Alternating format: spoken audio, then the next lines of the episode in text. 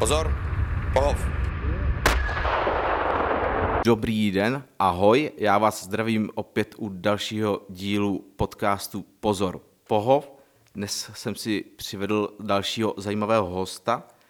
Tento host to měl asi podle mě nejblíže zatím k nám do, na ministerstvo obrany, kterého jsme tu zatím měli, protože přišel tak 10 minut chůze, to se má cirka, a vlastně on působí podle mě na nejhezčí adrese kasáren, co v České republice jsou, protože slouží u hradní stráže. A už i tím jménem si myslím, že patří prostě k hradní stráži, protože jinam s tím svým příjmením asi nemohl být zařazen. Já to nebudu prodlužovat.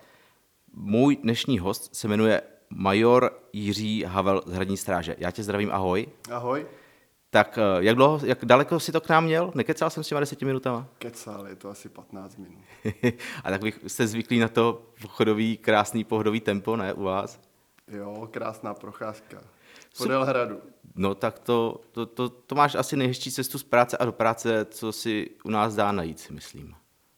No, jezdím autem, takže ty krásy toho hradu vlastně objíždím, takže, takže ho tolik nevidím. Nevadí, aspoň si to dneska užil. Tak já už se rovnou zeptám, začal jsem na začátku vlastně o tom, že vaše kasárny jsou asi na jednom z nejhezčích míst, co se týče České republiky. Vnímáš to taky tak, že máš jakoby tu možnost a tu poctu sloužit na takhle hezkém místě?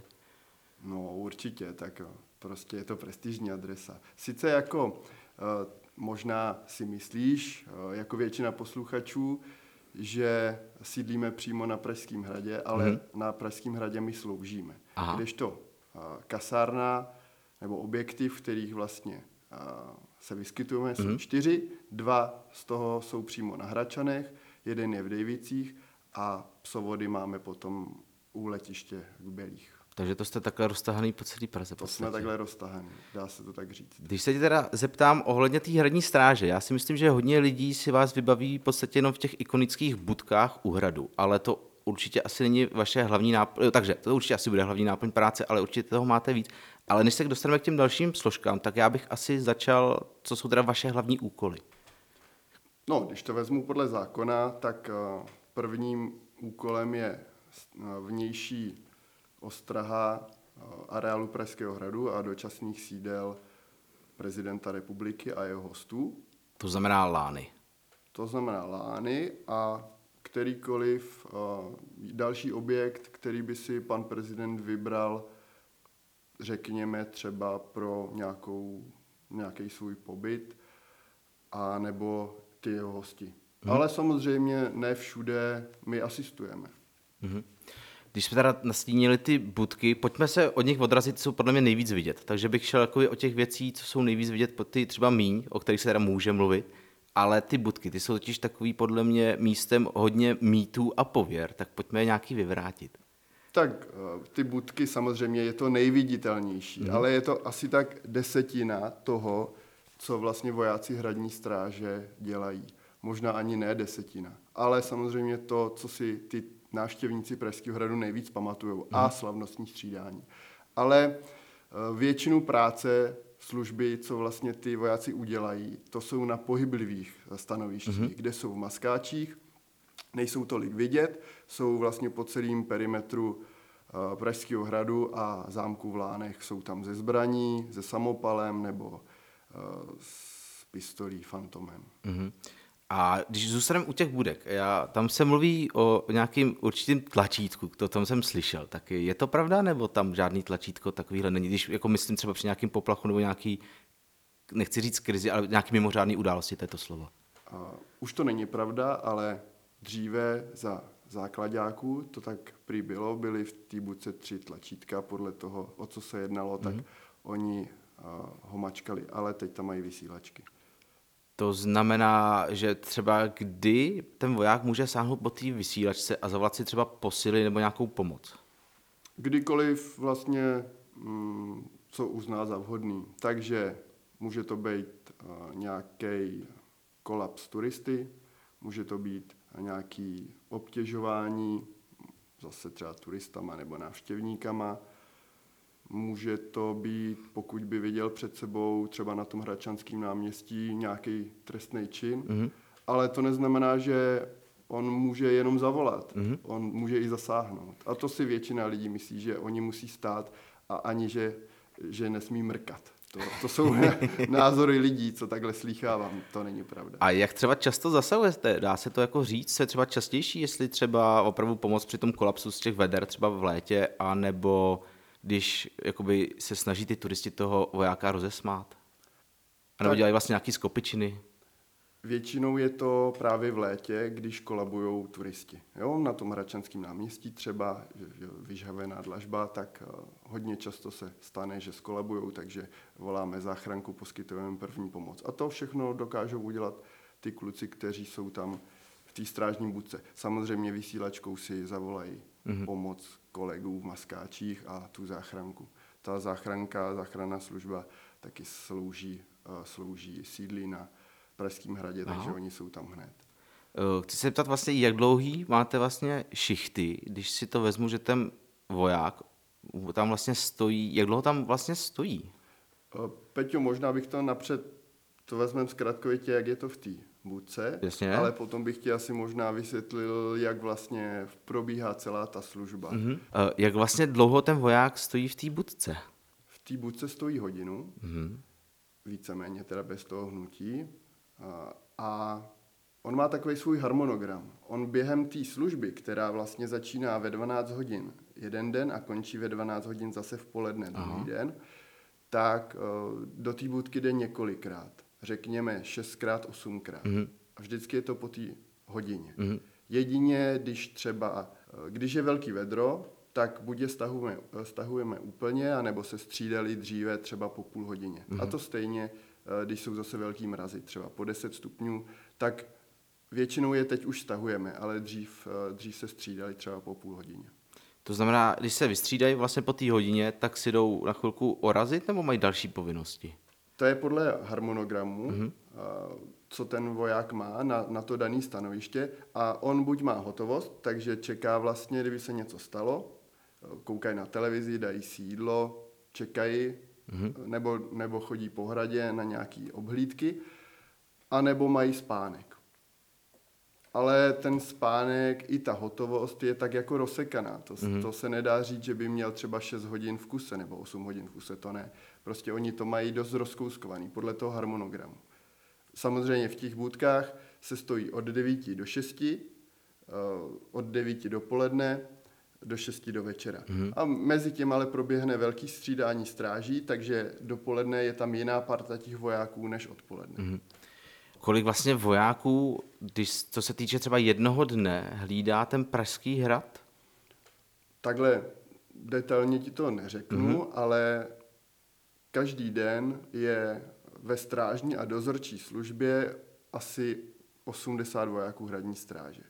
Mm-hmm. To jo, a to jsou jak objekty který jsem zmiňoval, teda Pražský hrad, zámek Lány a naše objekty, to jsou ty vnitřní mhm. služby mm-hmm. dozorčí. Já se vždycky ptám na nějakou zajímavou historku. Máme nějakou třeba zajímavou historku s těma budkama? Protože mně to fakt přijde jako takový nejvíc ikonický, co se týče vlastně hradní stráže. Nějakou... Tak někdy si třeba myslí lidi, že ty budky jsou vyhřejvaný, a takhle jako chodí kolem toho vojáka, který samozřejmě slyší, co oni se spolu baví. Eh, tak je tam takový dřevěný rošt, tak jsem slyšel od lidí názory, od turistů, že tudy jde v zimě tep, teplej vzduch tím roštem, aby mu bylo teplo, což samozřejmě není pravda. A pak hodně se snaží, třeba když na ten Pražský hrad přejedou ty školní výpravy, tak ty děti se ty vojáky snaží rozesmát, ale Eh, je, řekl bych, že taková stavovská čest těch vojáků je, aby se nenechali rozesmát. Většinou právě, když na tebe někdo dělá nějaký pošklepky nebo opičky, takže tě to spíš naštve, než rozesměje. Před pár lety třeba došlo k tomu, že eh, se památkáři po několika letech, kdy jsme si to vyžadovali, kolem těch budek namontovali takový ten oplůtek. Tam mm-hmm, je mhm, teď takový pamatuju. zábradlíčko. To tam dřív nebylo. A to ty jakoby konflikty nebo ty eh, vyhrocené eh, situace s těma turistama byly mnohem častější. Takhle, takhle oni aspoň drží těch půl metru a většinu, většinu těch turistů eh, to zábradlíčko odradí, aby prostě se přímo třeba lepili na toho vojáka nebo na něj sahali. Ale řekněme, že máme určitý procento těch uh, neodbitných turistů a ty prostě uh, neodradí ani to, ani to zábradlíčko, ale proto tam zase voják má tu vysílačku, nebo může bouchnout tou, většinou se bouchá o zem tou mm-hmm. puškou, jako výstražně. Samozřejmě on může potom tu zbraň použít k úderu, má to i bodák, takže teoreticky může použít i ten bodák. Hmaty a chvaty sebeobrany taky může použít. A ještě vlastně vedle těch vojáků, kteří jsou v té reprezentační uniformě, stojí voják v maskáčích, který je taky schopný okamžitě mm-hmm. jim pomoct. Jako nedělá se, neděje se to úplně často, ale prostě eh, je to tak. Oni nesmí ty turisti, ty návštěvníci Pražského hradu snižovat jejich důstojnost. Mm. A já si myslím, že to asi není jenom u nás, protože oni jsou docela známí videa třeba z Anglie, kde vlastně třeba na Windsoru nebo u Buckinghamského paláce občas ta, ta strážní služba nebo hradní stráž, nevím, jak se to přímo v Anglii jmenuje, občas trošku zakřičí, nebo právě, jak si říkal, bouchne tou pažbou vozem a ono to prostě ten efekt určitě má. Má, na většinu to má. Ale měl jsem i takový zážitek, já jsem začínal jako strážák, mm-hmm. takže bouchnul jsem a naopak byla to zrovna nějaká turistka takých větších rozměrů, ještě, to, ještě tam nebylo to zábradlíčko a ona prostě zkoušela, co jako vydržím, tak jsem bouchnul, nic. Ona zase do mě jakoby šťouchla, nic, no tak pak jako si to rozmyslela, ale jsou to ne, každopádně jsou to nepříjemné situace pro ty vojáky, jo? Rozumím. protože jako nemůžeš jí přetáhnout pažbou. To určitě ne. A ty vlastně jako strážák, jak dlouho ti, jak, jak ti to utíká ta hodina? Mně to přijde jako hodina stát jakoby v budce jako strašně dlouhý asi úsek. Na co třeba myslíš přitom? Tak uh, naplánuješ si každopádně to, co budeš dělat ve volnu. Akorát, že to si naplánuješ za pár těch stojek, ti to všechno, co budeš dělat za týden, probleskne hlavou, pak už to máš všechno naplánovaný a začneš se trošku nudit. Ale uh, dá se říct, že čím víc chodí turistů, tím ta hodina uteče rychleji. Mm-hmm. Jo, dřív, uh, řekněme deset let zpátky, se ještě stálo v těch budkách už od sedmi. Mm-hmm.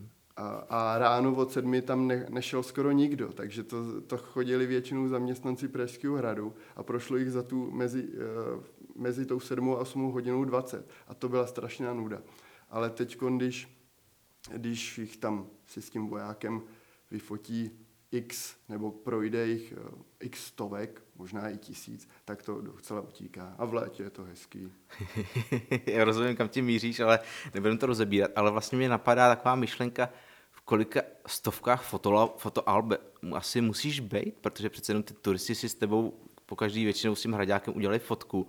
Přemýšlel třeba nad tím, kolikrát prostě, kolik lidí tě třeba v celém světě mohlo vidět na té fotce třeba, co ty turisti přivezli domů? No určitě, určitě hodně, ale protože já jsem nebyl tak dlouhý, eh, tak dlouho eh, strážný, tak se to bude po, pohybovat pouze v tisících.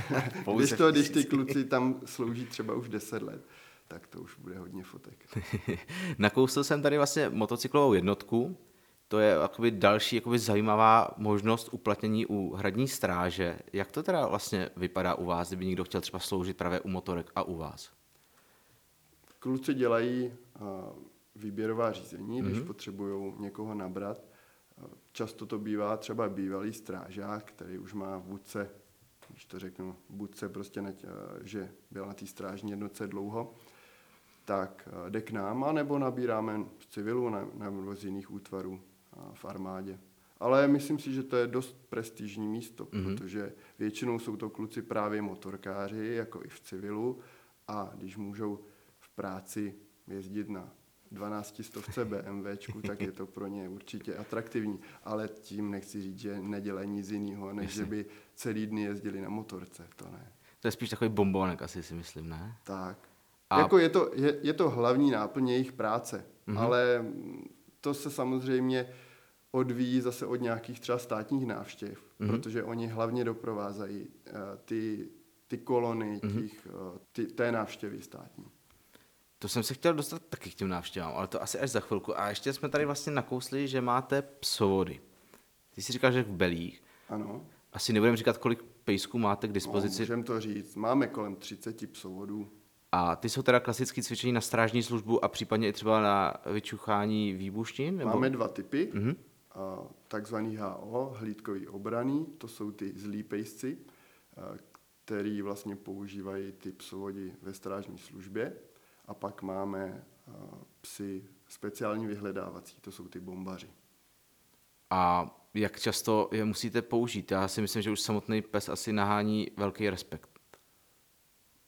No ty hlídkový obraný, co si, co si já pamatuju za těch 13 let, co jsem tam, tak jako přímo k nějakému, Mhm. mm-hmm. že by byl vypuštěný na nějakého narušitele toho prostoru, to, to, to nebylo. Pro, prostě ten pes má respekt. A hlavně ten psovod napřed, eh, nebo vůbec, když ten eh, pes ucítí, že se něco děje, tak začne třeba štěkat. Mhm. A když ho drží ten psovod toho natěšeného psa na tom, na tom vodítku, tak ten, ten narušitel nedělá nic. Slovo narušitel a natěšený pejsek se mi strašně líbí. Eh, Co dál jako ta hradní stráž? Vy jste totiž totiž takový specifický útvar v armádě České republiky. Vy přímo třeba nepodléháte generálnímu štábu, jestli se nepletu. Je to tak, eh, ozbrojené síly České republiky mají tři složky. Mm-hmm. Armádu České republiky, samozřejmě ta největší součást, hradní stráž a vojenskou kancelář prezidenta republiky. My, co se týče velení, spadáme pod vojenskou kancelář prezidenta republiky. Takže náčelník vojenské kanceláře prezidenta republiky je nadřízený mm. veliteli hradní stráže. A kolik vás je, jestli se vás můžu zeptat? V současné době je nás kolem 760, ale tabulkový počty máme vyšší. To To z- máme, máme naplněnost kolem 80, je, kolem 81%. To je docela dost, si myslím, na armádu. Že to není špatný, ale ještě furt nabíráte, teda chápu to správně. Nabíráme. A, A, je, každop, a je to i naším jako cílem. Potřebujeme víc vojáků. je furt jako ta prestiž jít k vám, protože přece jenom jste fakt unikátní jednotka, která, která prostě nemá obdoby. Tak nemůžu mluvit za ty adepty, co k nám chodí, ale já si toho vážím. Kde je jsem? Já, krom toho, že musíte splnit vlastně základní povinnosti k tomu, abyste se stali vojákem armády České republiky, tak vlastně... Já tě přeruším, ano, Peťo. Právě, že my nejsme vojáky armády České republiky. moje chyba. My jsme vojáci ozbrojených sil.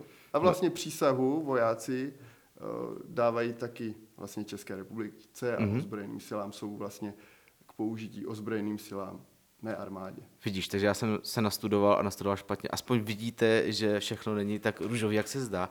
Nicméně mě zaujala taková věc u vás, že vy vlastně krom těch podmínek máte i výšku ve svých jakoby stanovách. To je kvůli čemu? Je to ta výška, ty, ty vojáci, strážník jednotek, musí mít mezi 178 až 188 cm.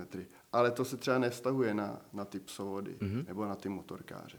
Ale vztahuje se to na ty strážáky, ty, co vidíte, zase to s tou zkratkou v těch strážních budkách. Tak to já bych Jo? nemohl. Já mám To bys- to bys nemohl. 175 a kousek. Ale když si natupíruju o finu, tak bych se možná do toho vešel. No, ofina se nepočítá. A to je kvůli, já, já, já si to vysvětluju tím, že to je kvůli sjednocení kroků, když... Já si myslím, že si to jako vysvětluješ naprosto správně. Za prvý, aby ta jednotka, když třeba těch 70 vojáků stojí na tom Pražském hradě a nebo na Vítkově, tak aby jsme vypadali kompaktně, aby mm-hmm. prostě ten výškový rozdíl mezi tím prvním, co je ve tvaru a tím posledním byl jenom těch 10 cm. A sám si byl ve Výškově a víš, že když prostě se tam pochoduje a ty kluci, co jsou vepředu, tak mají dva metry Hmm. a ty vzadu mají třeba metr šedesát, tak prostě ty pomalu, aby na jeden krok těch předních dělali vzadu dva. Takže kvůli tomu sjednocení toho kroku to je určitě. Já teda musím třeba říct, že se svýma 175 a kouskama centimetrů jsem byl v zadní jakoby, části, ale měl jsem výhodu, že tam byly většinou hodně ženský, že jo? protože ženský nejsou tak vysoký, aspoň některý teda. takže jsme se tam furt hyňali vzadu, což jako nemělo moc blahé následky a pan instruktor mi to pak jako spočítal ve finále, ale to jsem To trošku odbočil. Nicméně ty jsi tady vlastně naznačil ty zahraniční delegace, že poměrně často k vám jezdí, jsou to lidi vlastně z různých zemí. Setkal jste se třeba někdy s, nějakou zvlášť, s nějakým zvláštním požadavkem té delegace, kterým jste se třeba museli nějak přizpůsobit? A nebo máte jednotný vzor, kterýho se třeba držíte? Vidíš, Peťo, teď si mě úplně naťuk v tom, že já jsem vlastně zapomněl zmínit ten druhý základní úkol nebo zásadní úkol hradní stráže. Tak je to jedna já jedna. jsem zmínil tu ostrahu a toho Pražského hradu. A druhý zákonný úkol je zabezpečování a organizování tady těch vojenských poct při těch státních návštěvách Mhm. anebo při těch uh, dalších jako významných, třeba i pětních aktech a tak dále. Takže teď jsme se k tomu obloučkem vrátili. Ty největší akce, které jsou, které zabezpečujeme během roku, je 28. říjen. Mhm. To je jasný, že jo? To je Vladislavský sál, akce na Hradě, akce na Vítkově a tak dále. Pak jsou takový ty jakoby neplánovaný nebo nahodilý podle, podle kanceláře prezidenta republiky, jak k nám jezdí ty státní návštěvy, to jsou taky velké Mhm. akce. Samozřejmě inaugurace. Pak jsou takový ty menší pětní akty, nástupní audience a tak dále. Tak to zabezpečujeme.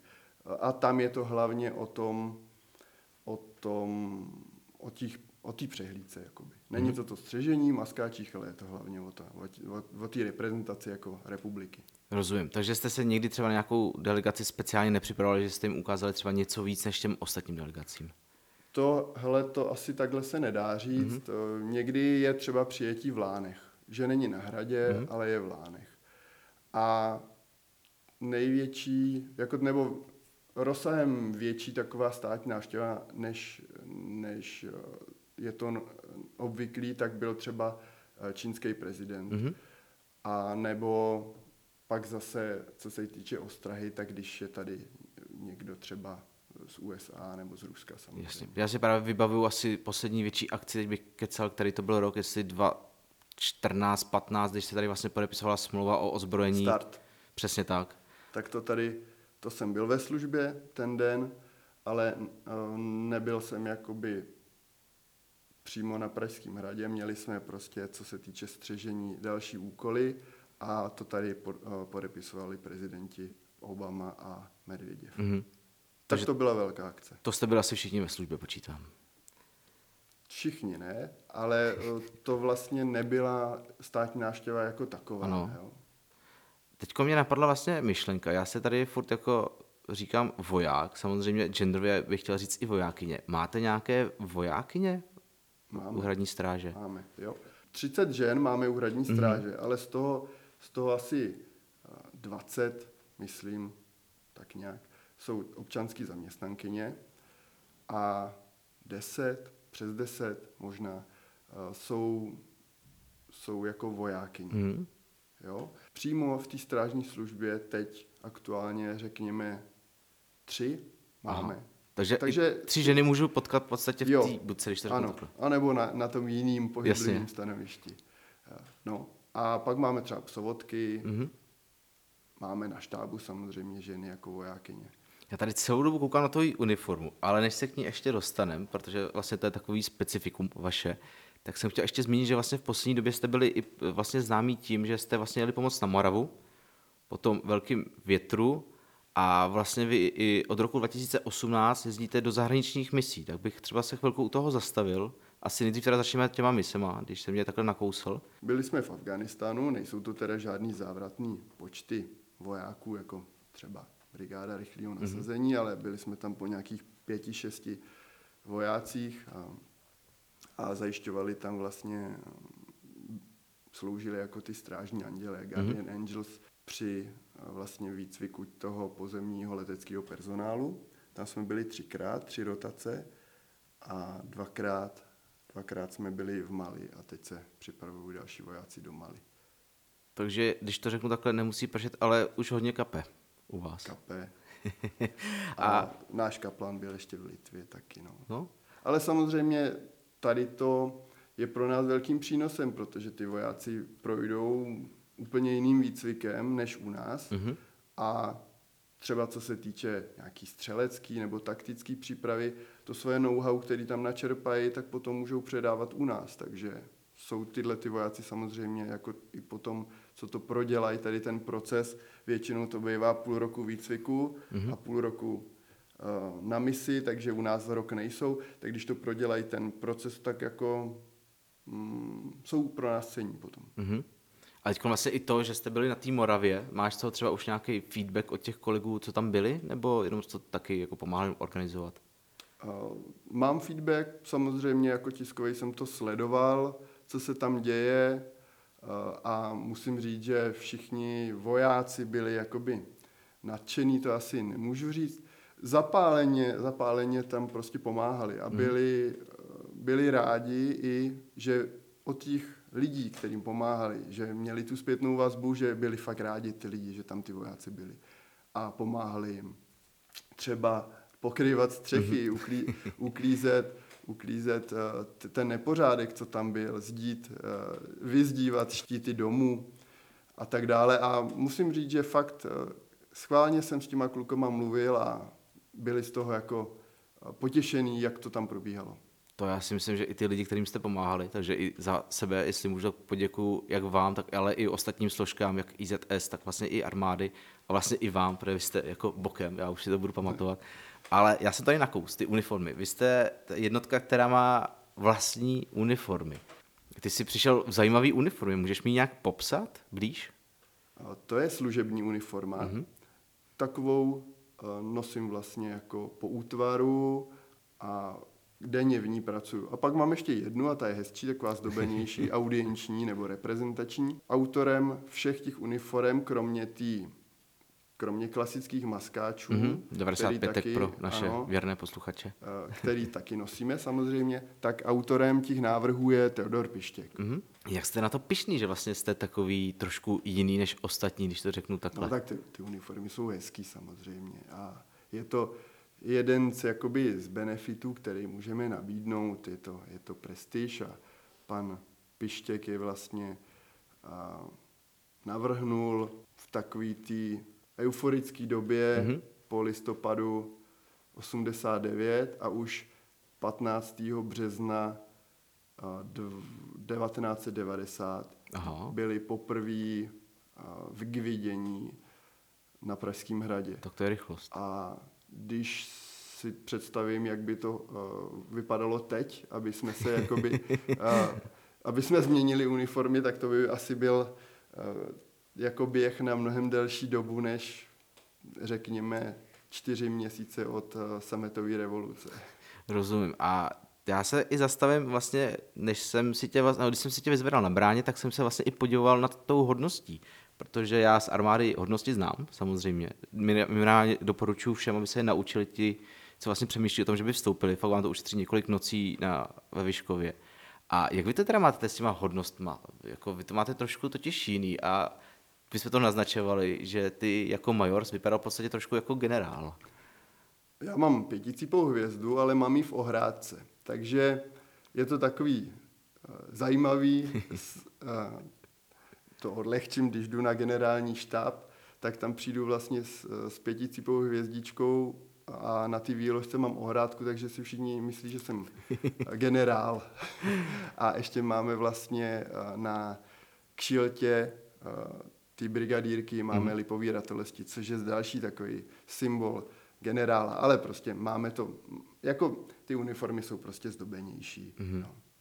Eh, máte k tomu nějakou třeba speciální péči? Protože já jenom naznačím, já jsem tady měl hosta z Čestné stráže a oni právě si to sami želí a když třeba přejíždějí někam na nějakou slavnost, třeba na Vítkov, když je tam pokládání věnců nebo nějaká oslava nebo výročí, tak třeba celou cestu stojí v autobuse, aby si nepomuchlali tu nažehlenou uniformu. Máte třeba něco taky takhle specifického? máme, jako specifickou péči máme v tom, že máme vlastní krejčovnu.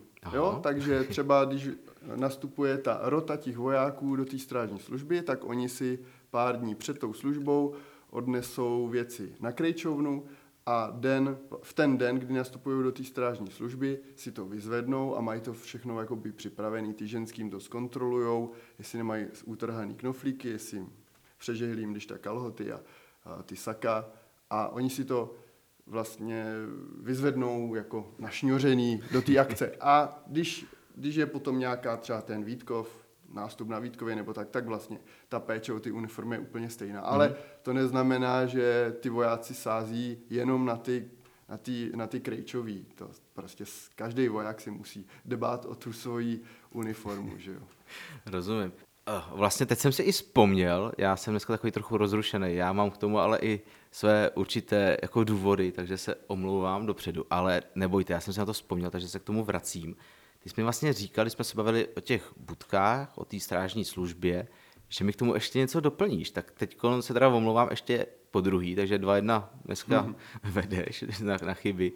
Takže co jsi mi vlastně ještě to chtěl říct? Strážáci v té strážní budce teda stojí hodinu, na pohyblivém stanovišti tam jsou vždycky dvě hodiny mm-hmm. v těch maskáčích. Ale já jsem ti spíš chtěl říct, jak vypadá vlastně jakoby celý ten den toho mm-hmm. vojáka. Oni prostě v půl desátý nastupují do strážní služby, začíná jim jakoby zaměstnání, ale nejsou fyzicky v té stráži. Jo? Mají přípravu do strážní služby, tam jim ty velitele řeknou, co, co ten den se bude dít, upřesní jim, pokud jsou nějaké akce třeba na hradě nebo, nebo nějaká reprezentační mm-hmm. akce, kterou třeba zajišťuje jiná jednotka, vyzkouší si, řekněme, nějakou manipulaci ze zbraní, hmaty, chvaty sebeobrany, zdravotnickou.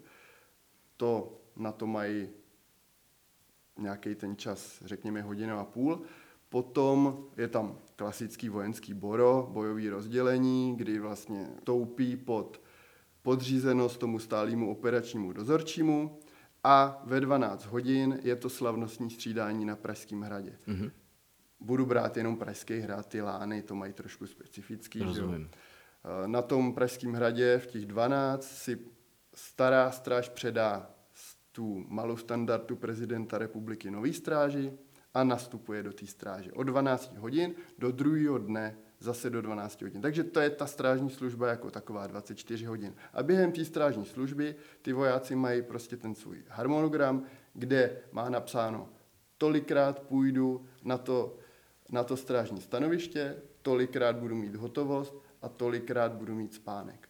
Když to, když to rozdělím, tak dá se říct, že 8 hodin jsou venku, mm-hmm. na strážním stanovišti, 8 hodin jsou na hotovosti, anebo chodí nějaký ty pochůzky po hradě mm-hmm. a 8 hodin mají ten spánek. Ale to neznamená, že ať to si ne, eh, lidi nemyslí, že tam 8 hodin spí. Oni ten spánek mají třeba rozkouskovaný, Jasně. takže má dvě hodiny, za další čtyři hodiny má dvě hodiny a pak má třeba čtyři hodiny v kuse. Ale oni, než se stihnou vždycky vrátit z toho strážního stanoviště, protože se střídá vždycky v celou hodinu, takže oni třeba v noci eh, ve, dva, eh, ve dvě hodiny jsou vystřídaný, ale než to celý ten hrad obejdou, tak se dostanou na strážnici třeba ve čtvrt na tři, než se něco třeba pojí ne, nebo vyčistí si zuby, než si lehne, tak my je minimálně půl třetí. No a samozřejmě, než jde on ven, tak zase musí půl hodiny se připravovat, mm-hmm. jo? takže je to takový. Eh, každopádně ta služba není jednoduchá. Já bych to teď přirovnal ke své vlastní zkušenosti, kterou jsem před chvílí nakousl, že to je jako starost o novorozence. Že v podstatě každou chvíli vstáváš, chystáš, chvilku utrhneš trošku spánku a pak vlastně furt dokola. Je to tak, jo? Super. Jak, jak říkáš, mají to prostě přerušovaný podle toho harmonogramu, na jaký jsou určený to strážní stanoviště. Rozumím. Ty jsi tady vlastně říkal, že už 13 let sloužíš a vlastně když jsme sem došli do toho studia našeho, tak jsi mi řekl, že jsi nastoupil 1. dubna, to znamená na apríla.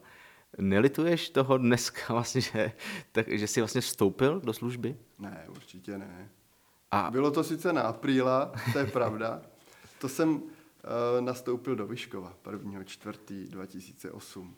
Ale k hradní stráži jsem vlast, vlastně pro, až po té peripety, mm-hmm. uh, v tu dobu byl tříměsíční základní kurz a my jsme dále hned pokračovali na takzvaný rotmistrovský kurz, teď už je to jinak. Mm-hmm. Takže k radní stráži jsem přišel po nějakých pěti a půl měsících na podzim. A hradní stráž si teda vybral sám, jsem pochopil. Ano, chtěl jsem k hradní stráži. Třeba jako těch důvodů je hodně, můžeš říct třeba aspoň jeden?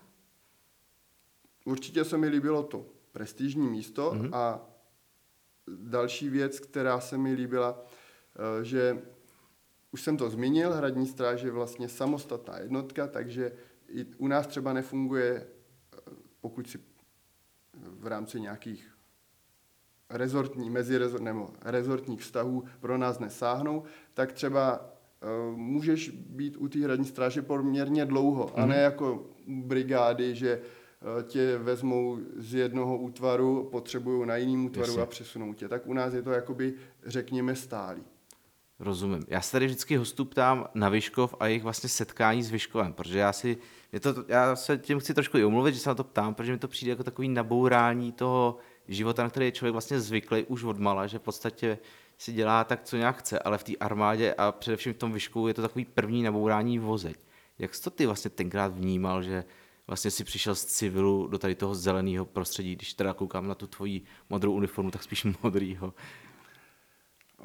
Já pozitivně, já mám na Vyškov jenom dobrý vzpomínky a spoustu kolegů se vyjadřuje opačně. Já jsem eh, ve Vyškově dohromady strávil přes rok života hmm.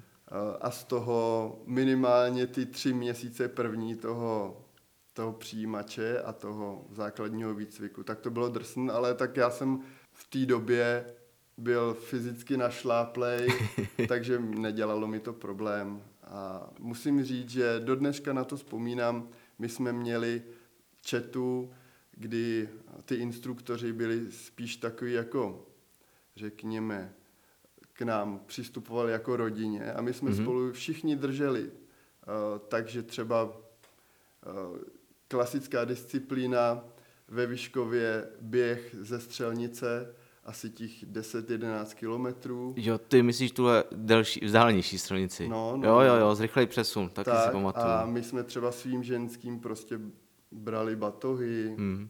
helmy, ty těžké věci, všechny jsme je na sebe navěsili hmm. a ženský běželi s námi. A vedle, vedle jsme měli četu, kteří přistupovali k tomu úplně jinak. Fur, prostě gumově. a oni byli ve všem horší, protože my jsme byli jakoby tak trošku jako rodině spjatí a pomáhali jsme si. A oni byli tak, že si nepomáhali a my hmm. jsme ve všem před. Vždycky jsme ve všem porazili.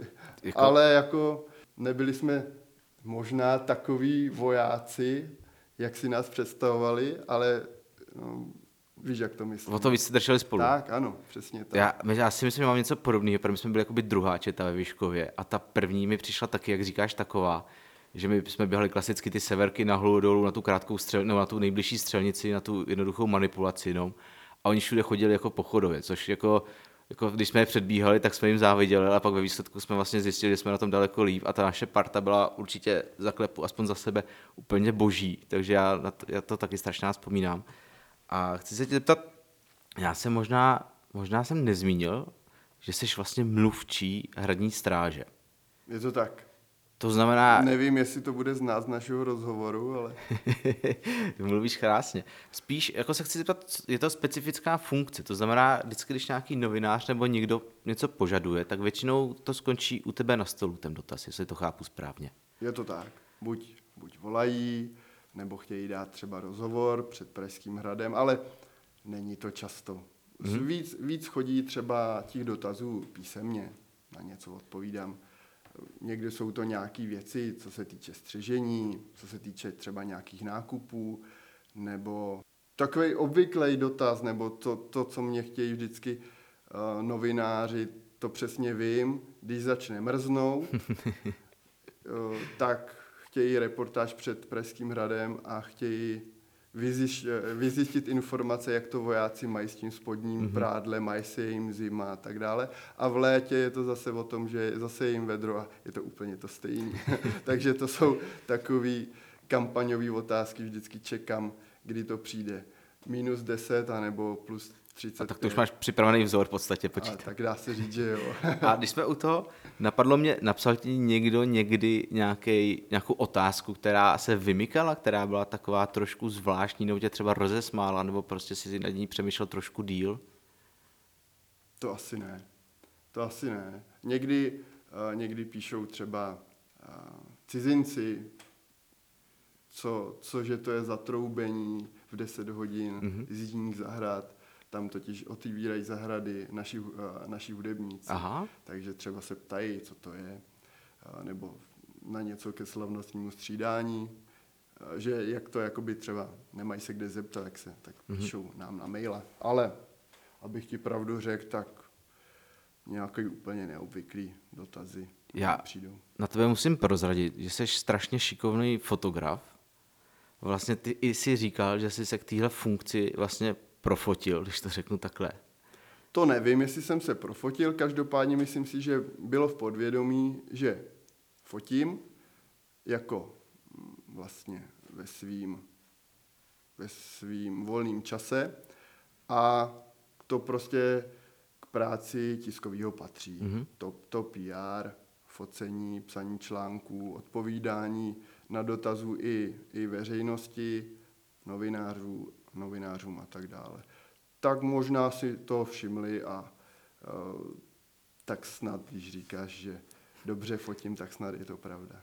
Já si myslím, že určitě. A chci se tě i právě zeptat, protože vlastně ten Pražský hrad to je takový symbol prostě České republiky. A ty se vlastně podle mě dostaneš i na místa, kam se většina smrtelníků třeba nikdy nepodívá. Vnímáš to třeba i takhle, nebo fotil si třeba někdy něco tak strašně zajímavého, že ti to, řeknu, třeba vyrazilo dech, nebo dostal se k něčemu takhle zajímavému?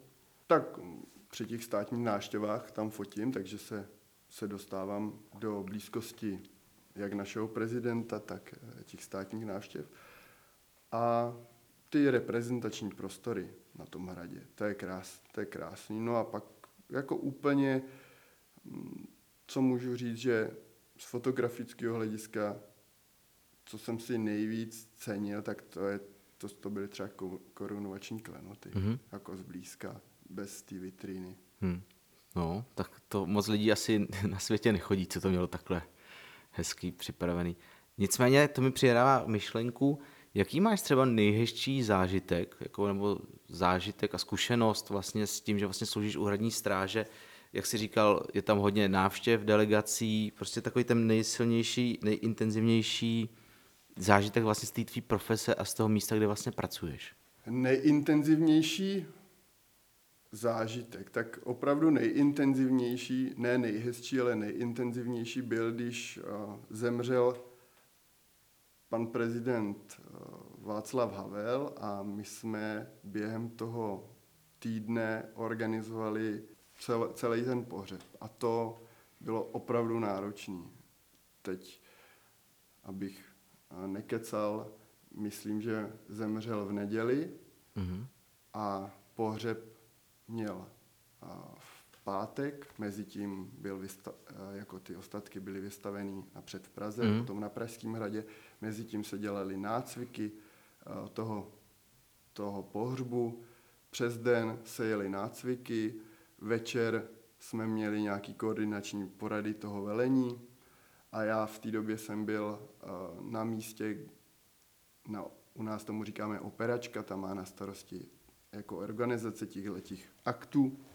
A řekněme, že jsme skončili nějakou poradu třeba ve 12 v noci a já jsem si ve 12, všichni šli spát a já jsem si ve 12 v noci sednul k počítači a ještě tři hodiny jsem ťukal ty vlastně věci, které vyšly a, z té porady do nějakého organizačního nařízení. No a takhle to bylo celý týden. Tak to je můj jakoby nejintenzivnější. A potom zase jako, jakoby intenzivní a pozitivní, když jsme, to je taky moje práce, když eh, jsem asistoval eh, panu Sautkovi, mm-hmm. když fotil u nás olympioniky. Aha. Synka, Špotákovou a Železnýho v našich uniformách a v budkách. To bylo strašně zajímavé. A ten, ten Jan Saudek je strašně jako fajn člověk. Rozhodně to by mohl být nějaký třeba povznesený, ale vůbec úplně fajn člověk a pobíhal tam, jak je to už deset let, co jsme to dělali, tedy to focení. A teď nevím, už je mu asi víc jak 85. Já taky si myslím, že už je v takový tu dobu mu asi bylo 75, ale běhal tam jak mladík s tím foťákem a strašně pozitivně jako nalazený to bylo mm-hmm. celý. Tak to. A takový ten poslední bombonek, taková ta poslední otázka. Jmenuješ se Jiří Havel a sloužíš u hradní stráže na Pražském hradě. Nedělej si z tebe občas kamarádi legraci, nebo nespojou tě občas s tímhle příjmením a s Pražským hradem? No, tak prvně chci říct, že tam samozřejmě patřím s takovýmhle, takovýmhle příjmením. A za další, že to občas moji kamarádi při nějakých večírcích občas zazní Havel náhrad nebo něco podobného, samozřejmě. Tak já bych se tady s tou tečkou jakoby s váma posluchači rozloučil. Já vám moc děkuji, že jste nás poslouchali. Já poslední chyba, co jsem dneska dokázal, tak já se jmenuji Petr Toman, pracuji na odboru komunikace ministerstva obrany a zároveň jsem aktivním záložákem, takže to je moje poslední dneska chyba, takže si vyhrál 4-1 na to, já si myslím, že to je dobrý skóre. Takže Jirko, Pane majore, děkuji moc, že jsi přišel, že jsi s náma strávil čas. Já ti taky děkuji za rozhovor a za čas, který jsi mi věnoval. Děkuji. Snad jsme vyvrátili, nebo naopak řekli lidem o nějakých nových zajímavostech, co se týče hradní stráže. Určitě bych je neprovokoval, jestli vám můžu poradit. A já vám moc děkuji za poslech a uvidíme se, pardon, uslyšíme se snad brzy. Děkuji vám moc, mějte se krásně.